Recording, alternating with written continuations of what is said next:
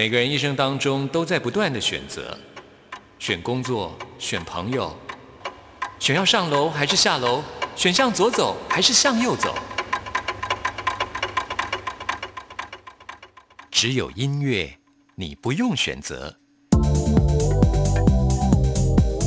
因为你要的音乐都在这里。音乐 MIT Music in Taiwan。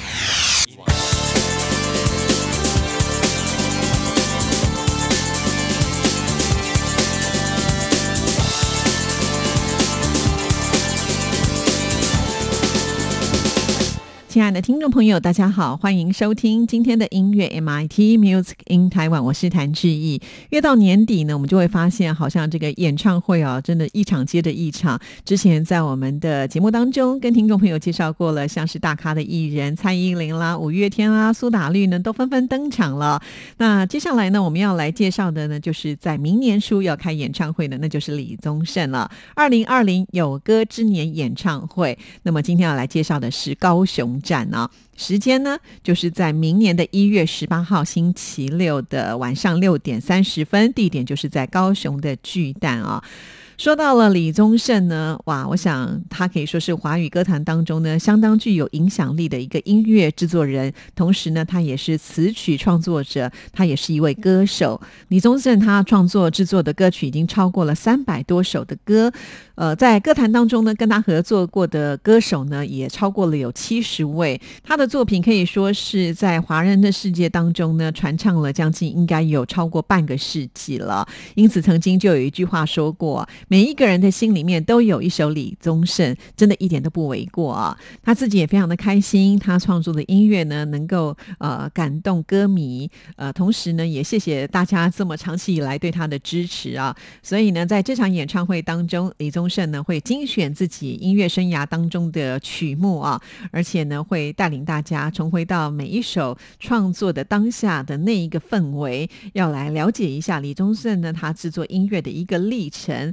啊，当然了，还会有一些音符背后不为人知的故事呢。哇，说到这里，相信呢这场演唱会呢会跟一般的演唱会有所不同啊。不过呢，刚才我们提到了李宗盛帮这么多的歌手写过歌曲，如果呢他开演唱会要邀请特别嘉宾，应该是会有很多的歌手愿意来站台吧？到时候会邀请谁呢？当然现在呢还在卖关子啊。如果有最新的讯息，当然也会在我们节目当中为听众朋友做介绍喽。那我们现在呢就来欣赏李宗盛这一首获。得金曲奖最佳年度歌曲奖肯定的《山丘》，听完之后呢，就要进入到我们今天的第一个单元 DJ 音乐盒，为听众朋友来安排的都是台湾优秀音乐人创作或者是演出的作品。想说却还没说的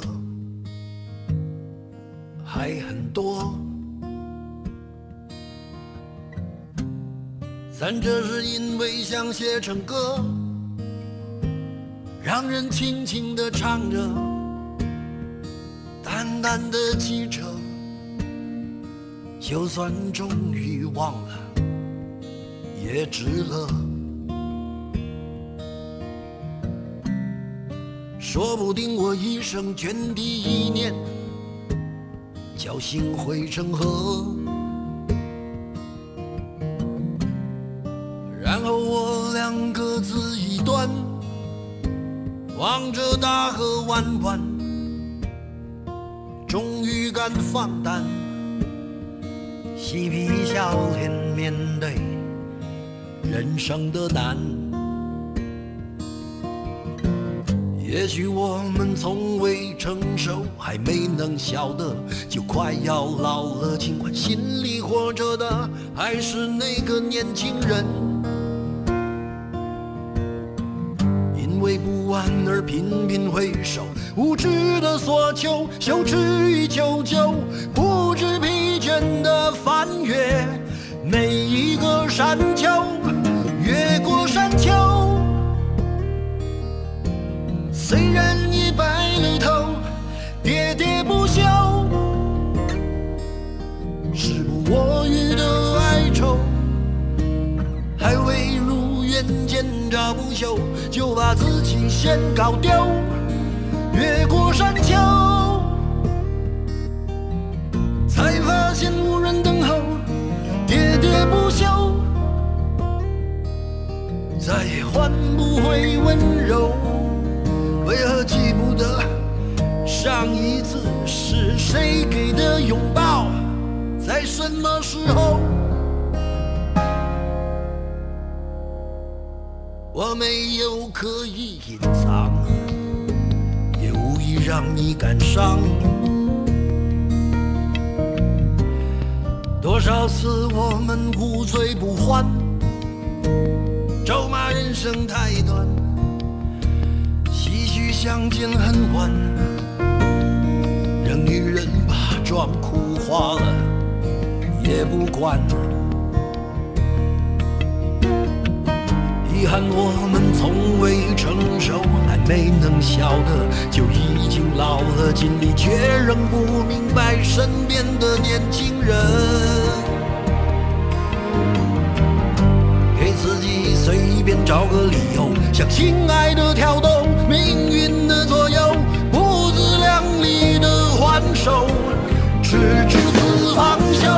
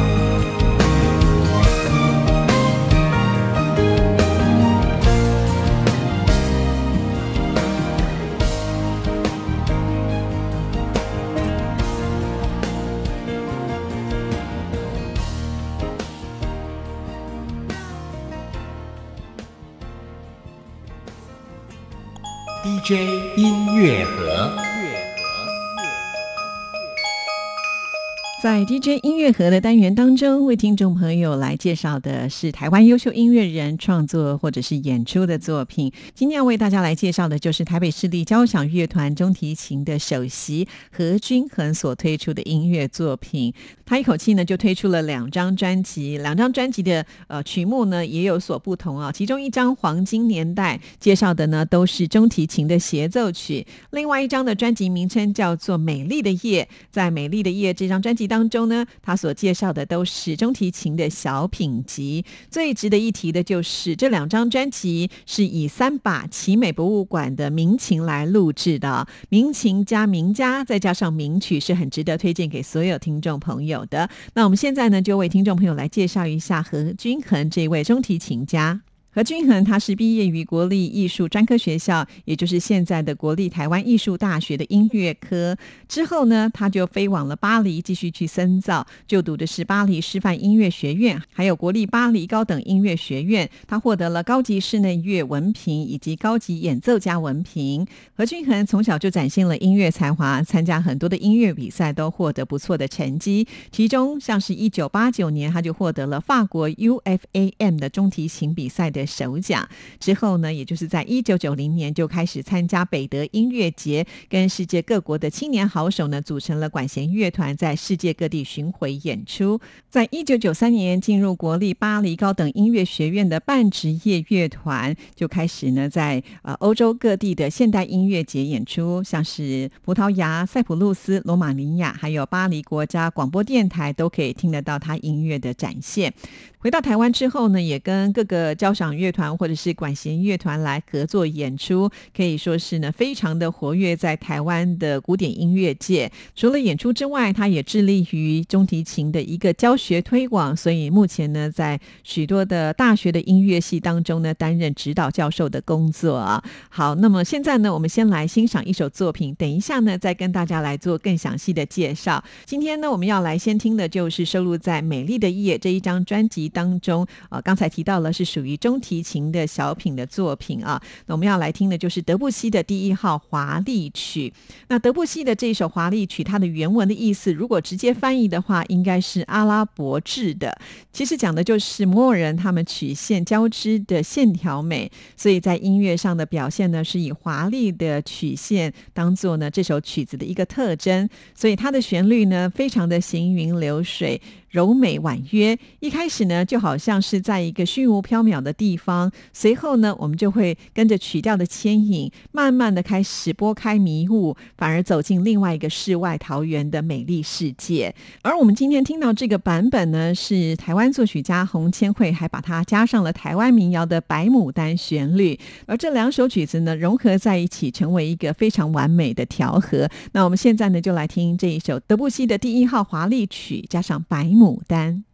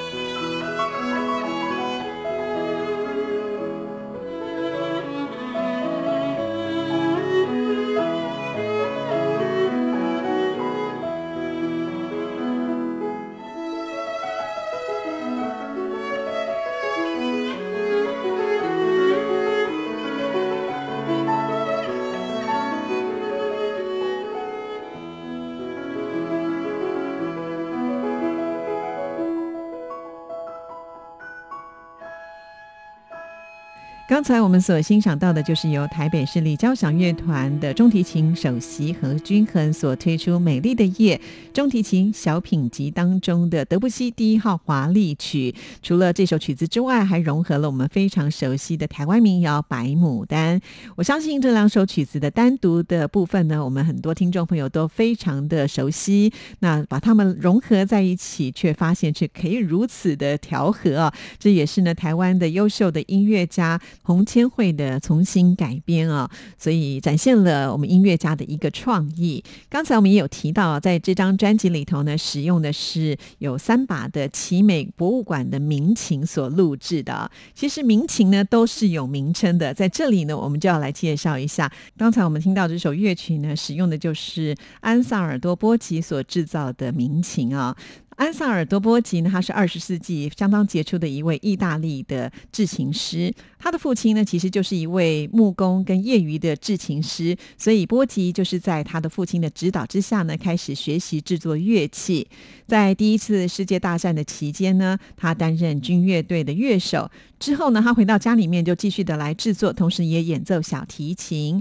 那么他在一九二零年的时候，受到当时居住在苏黎世的二十世纪初的意大利杰出的制琴家朱塞佩·菲奥尼尼的赏识，所以波吉呢就成为了他的学生。在一九二一年到一九二三年的时候，就在苏黎世跟这位大师来学习制琴的技术。那波吉的凿工是非常的精确，而且是细心规划。他大部分的乐器呢，还是会有传统的影子存在，但是呢，也有创造出自己的一个形式。它的琴轴呢，通常呢，在凿工上都是非常的细致，而且呢，会在卷轴边上呢涂上黑色的涂料。琴身呢，会把它漆成橘黄色到亮橘红的色泽，有的时候呢，呈现的是金黄色，呈现出的就是明亮夺目的一个外观。那波吉之所以能够成为一位杰出的制琴家，不光只是呢在琴身本身很细致的雕工，还有色彩的夺目。当然呢，还是因为小提琴有不可思议的反应力和饱和的音色。在一九二三年，他的中提琴的作品在罗马的国际比赛当中呢，首次获得了银奖。后来在一九二五年、一九二七年、一九二九年的比赛当中，他都获得了首奖。一九三七年，在克里蒙纳的展览上呢，波吉展现了他的弦乐四重奏的乐器以及其他独奏的作品。他一九七二年退休之后呢，一直继续的来制琴，一直到九十一岁他离世。那这一辈子呢，他做超过了三百二十二把的小提琴。四十把的中提琴，还有二十五把的大提琴。因为波吉承袭了他老师的技术，再加上许多自己的巧思，尤其在音色上呢，甚至比他的老师所制的琴还更具爆发力，所以呢，深受许多音乐家的喜好。像是意大利的音乐家阿卡多呢，也使用波吉的乐器参加比赛。赢得了帕格尼尼比赛的第一名之后呢，在维修的时候，波吉还甚至在里面签名。这是阿卡多用此琴赢得了帕格尼尼比赛的第一名。我们都知道帕格尼尼比赛呢是一个相当困难的比赛哈，所以能够在这里拿到这么好的成绩，我想音乐家自己本身的情谊之外，一把好的琴一定也能够相得益彰啊。好，那我们现在呢再来欣赏一段音乐，这是何君衡收录在另外一张专辑《黄金年代》当中的。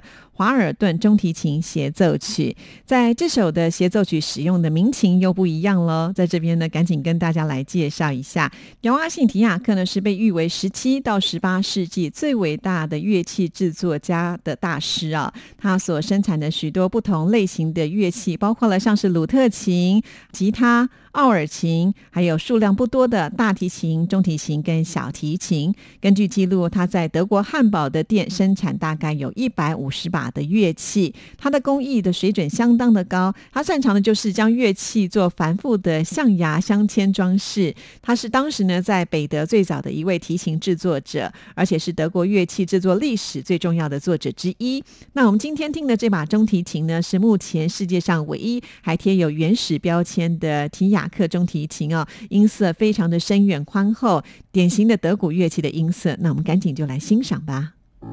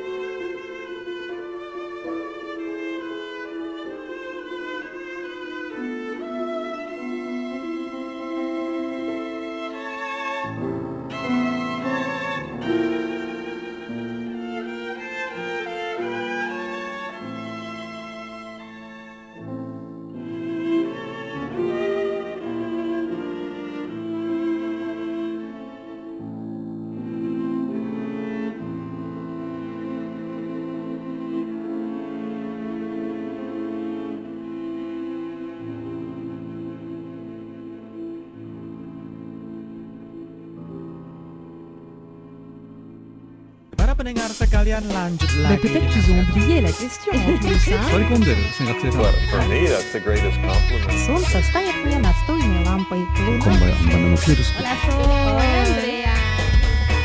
无论你在世界的哪个尽头，请你跟我这样做。哦哦哦，Turn on your radio，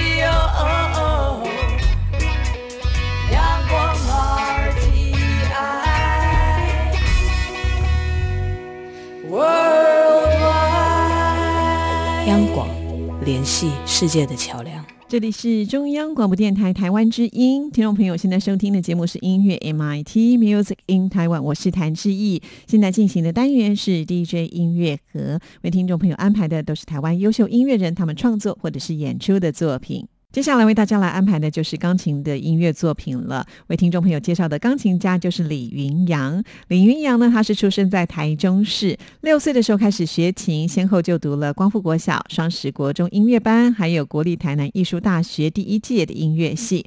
十七岁的时候就以最高成绩考入了法国国立巴黎高等音乐舞蹈学院，主修钢琴。二零零四年的时候，又以最高分获得了钢琴演奏的高级文凭。二零零五年获得室内音乐的文凭，并考入同校的钢琴演奏研究所。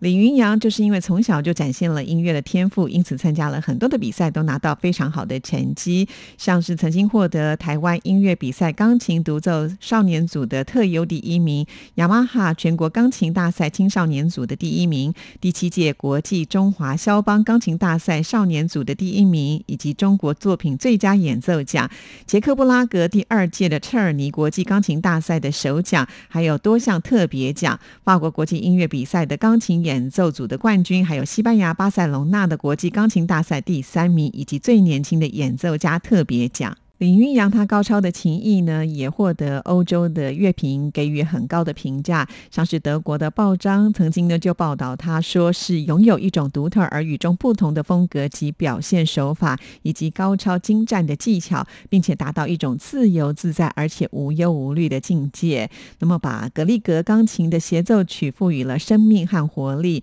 李云阳已经掌控了一个庞大可观的表现及诠释的差异，就像是民钢琴家霍洛维兹的诠释，有一个强而有力、蓬勃刚劲的触键，直到充满激情而且无限的灵敏跟纤细。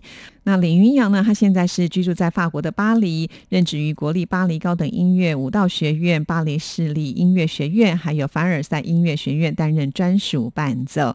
今年呢，也受邀回到台湾来开他的音乐会啊。那我们今天为大家来介绍的这一张专辑呢，呃，反而是收录德国的作品啊。虽然是一位旅发的音乐家，可是呢，他自己个人呢，对于德国的音乐作品也是非常的有兴趣。所以在这张专辑当中收录的是孟德尔颂、贝多芬还有李斯特的作品。那么为什么会挑选呃德国的作品呢？等一下我们再来为听众朋友做介绍。我们先来欣赏的是贝多芬的钢琴奏鸣曲第三十号的一大调的第一乐章。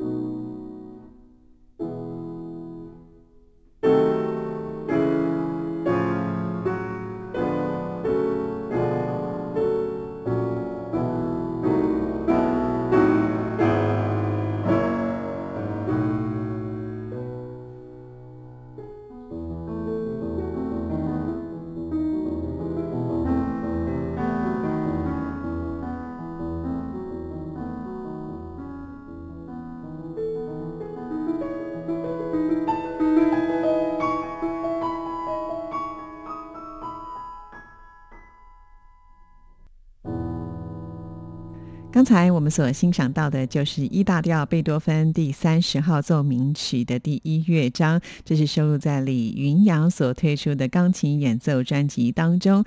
刚才有提到，在这张作品呢，选择的都是德国的音乐，而李云阳呢，其实他是一位留发的音乐家。那为何在他的第一张专辑选的却是德国的作品呢？其实李云阳说，从小的时候，呃，他就觉得德国的音乐作品有一股神秘的力量，把自己呢牢牢的绑绑在一起。他经常能够在听德国的音乐作品当中获得激昂的共鸣，还有心灵的慰藉。所以，当他决定要推出个人的首张专辑的时候，就决定要来选择德国的音乐作品。但是在德国却有这么多的音乐家，要如何来选择呢？他选择贝多芬、孟德尔颂、华格纳，又是什么样的原因呢？其实，在德国乐派的经典作品实在太多了。如果真的呢要把呃这些音乐作品呈现出来，恐怕是三天三夜都说不完。而一张专辑的这个时间呢又是有限的，所以必须要做出决定。像是贝多芬的钢琴奏鸣曲，还有华格纳的音乐剧，对李云阳来说就是音乐史上至高无上的两个里程碑，所以当然是不可以或缺的。而孟德尔颂的无言歌，向来呢就是他最喜爱的小品，穿插在一些经典的大作当中呢是最适合不过的了。所以在这张作品里面呢，总共就收录了两首贝多芬的奏鸣曲，还有两首的李斯特改编华格纳的音乐剧为主。还有孟德尔颂的几首无言歌，就成了这一张专辑的一个重点了。那继续呢，我们再来欣赏林云阳他的演出作品，为听众朋友安排的就是李斯特改编华格纳的歌剧钢琴作品。